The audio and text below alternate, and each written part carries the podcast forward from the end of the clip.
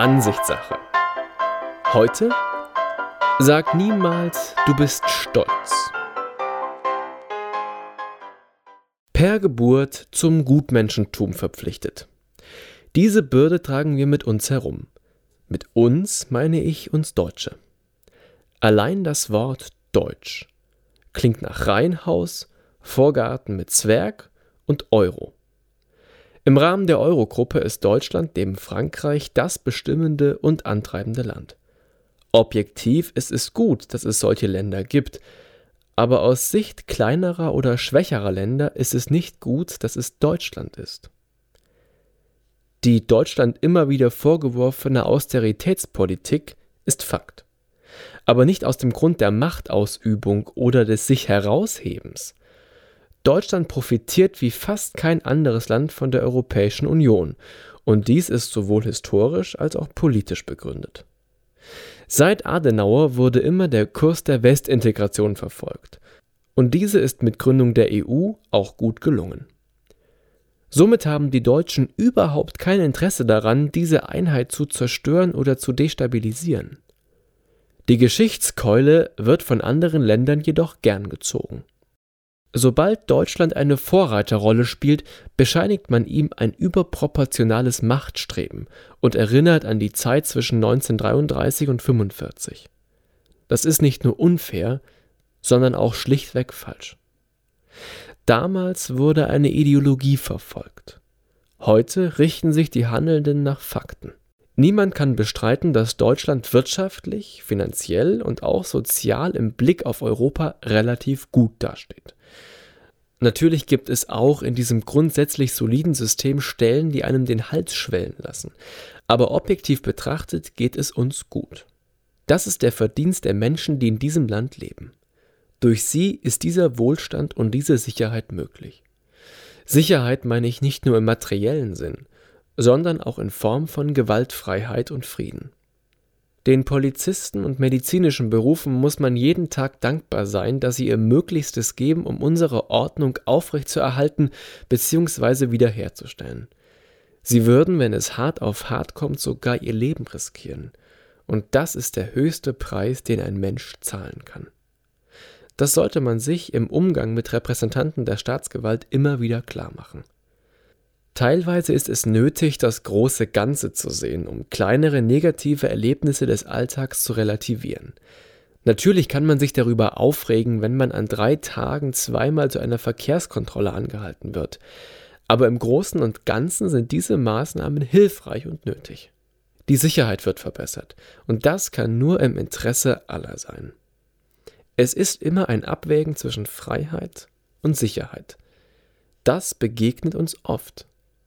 Wollen wir auf Plätzen frei sein, im Sinne von nicht beobachtet werden, oder wollen wir uns beobachten lassen, damit die Ermittlungen im Falle des Falles schneller zu Ergebnissen führen können? Vor einigen Jahren griff Jutta Dittfurt, Mitbegründerin der Grünen, den damaligen Bundespräsidenten Gauck an. Sie kritisierte, dass er den Soldaten der Bundeswehr, welche in Auslandseinsätze geschickt werden, nicht sagt, dass sie dort auch wirtschaftliche Interessen Deutschlands vertreten. Früher brauchte man die Bundeswehr zur Landesverteidigung, um uns, wie Jutta Dittfurt sagt, vor den bösen Russen zu verteidigen. Gauck hätte es vertuscht, dass deutsche Soldaten auch geschickt werden, um unsere wirtschaftlichen Interessen zu verteidigen. Gauck sagt, die Bundeswehr übernimmt Verantwortung für unser Land, aber er verschweige, dass dazu Krieg und das Töten von Menschen gehört. Ich habe nie gedient und ich möchte mich der Bundeswehr auch nie zumuten. Aber auch ich als militärischer Laie weiß, dass man Taliban, Boko Haram oder dem IS nicht mit Diplomatie oder dem Ausknobeln von Waffenstillständen beikommen kann. Warum muss man den Menschen, die im Rahmen internationaler Einsätze ihr Leben riskieren, ins Gewissen reden und ihnen immer wieder vor Augen halten, dass sie ja im Zweifel sogar jemanden töten würden? Das, was in diesen Ländern geschieht, heißt Krieg. Und Krieg ist immer mit Mitteln geführt, mit denen man den anderen bezwingen möchte. Sei es der Krieg im Nahen und Mittleren Osten oder der Krieg um die Fernbedienung am Abend. Einer will seinen Willen durchsetzen und wählt die Mittel, welche der Situation und Lage angepasst sind. Viele der Soldaten, welche beispielsweise nach Afghanistan gehen, um dort Dienst zu tun, kommen als andere und oft als psychisch oder emotional zerstörte Menschen wieder. Man mutet diesen Männern und Frauen Erhebliches zu und teilweise sogar noch mehr als das. Was diese Menschen brauchen, sind keine Appelle ans Gewissen. Sie gehen nicht zu einem Einsatz wie wir ins Büro. Sie haben oft Angst um ihr Leben und die Hose gestrichen voll. Da bringt es dir auch nichts, wenn du zumindest für 0,54 Sekunden ein reines Gewissen hattest, bevor du von einem Terroristen erschossen wurdest. Natürlich gibt es da Krieg und natürlich werden da auch Menschen durch deutsche Soldaten getötet. Aber was wollen wir? Sicherheit oder die Hände in den Schoß legen und schauen, was passiert? Jeder Mensch ist in der Lage zu morden. Und einige tun dies auch. Sonst gäbe es keine Verurteilungen wegen Mordes. Diese Menschen handeln teilweise aus Habgier, aus Eifersucht oder aus anderen, noch abscheulicheren Motiven. Aber was tut die Bundeswehr? Sie hat einen Auftrag bekommen. Im Kern heißt dieser, schützt unser Land und wenn es nötig ist, neutralisiert die Gefahren. Wenn wir das wollen, in Sicherheit leben, dann müssen wir alle damit verbundenen Handlungen in Kauf nehmen. Wenn man das nicht möchte, dann muss man in ein Land ziehen, welches seine Armee nicht im Ausland einsetzt und welches auch kein Mitglied in einem Militärbündnis ist. Dann kann man ein reines Gewissen haben. Nur ist die Frage, ob einem das bei einem Angriff von Bösewichten hilft.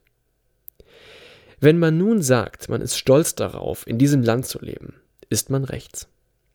Ich finde nicht, dass es etwas damit zu tun hat. Die Menschen anderer Länder dürfen offen zur Schau stellen, wie stolz sie auf ihr Land sind. Franzosen, Italiener oder Spanier.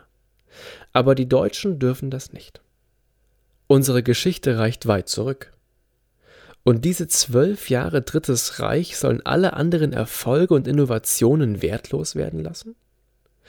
So viele Menschen haben dieses Land nach 45 wieder aufgebaut, haben mit Hilfe der Alliierten ein demokratisches System geschaffen, an welchem sich heute viele Länder orientieren. An diesen Prozessen waren Kräfte aller Parteien beteiligt. Das gesamte deutsche Volk war beteiligt. Jeder hat seinen Beitrag geleistet. Warum darf man auf das, was aus einem zerstörten Land wurde, nicht stolz sein? Warum muss man sich auf die Zeit der Massenmorde und Verfolgungen reduzieren lassen? Das hat nicht im geringsten etwas damit zu tun, dass man an diese Zeit nicht mehr erinnert werden möchte. Ich finde ganz im Gegenteil, man muss sich damit beschäftigen. Gerade heute am Holocaust-Gedenktag, dem 27. Januar. Auseinandersetzen, die Umstände und Prozesse analysieren und verstehen. Man muss sich mit der heutigen Gesellschaft beschäftigen und auch Prozesse und Handlungen in diesem System analysieren und verstehen. Das Bewusstsein über Vergangenes ist der beste Schutz vor Wiederholung. Es gehört eindeutig zur deutschen Geschichte, jedoch ist es eines, wenn auch ein sehr dunkles Kapitel. Unser Buch besteht aus vielen weiteren Kapiteln, und um uns einschätzen zu können, sollte man das ganze Buch gelesen haben. Jeder weiß, dass ein Mensch durch Lob wächst und besser wird. Das gleiche gilt für ein Land.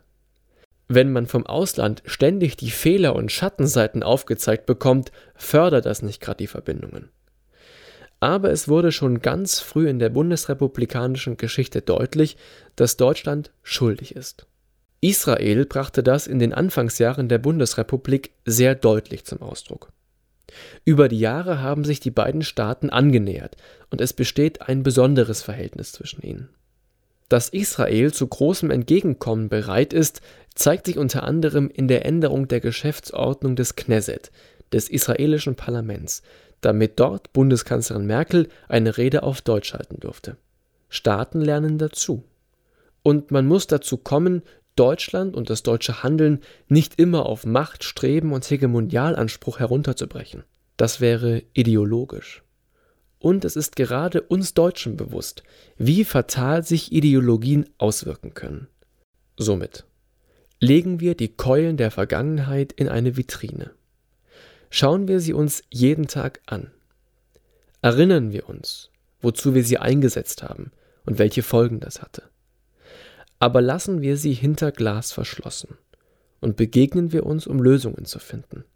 Jedes Wort mit solchen krummen Verweisen auf die Geschichte macht viel Arbeit für die Zukunft kaputt. Dann tritt man auf der Stelle. Aber auch das ist Ansichtssache. Ich danke euch für euer Interesse. Ich wünsche euch noch ein angenehmes und entspanntes Wochenende und eine erfolgreiche Woche. Bis bald. Tschüss.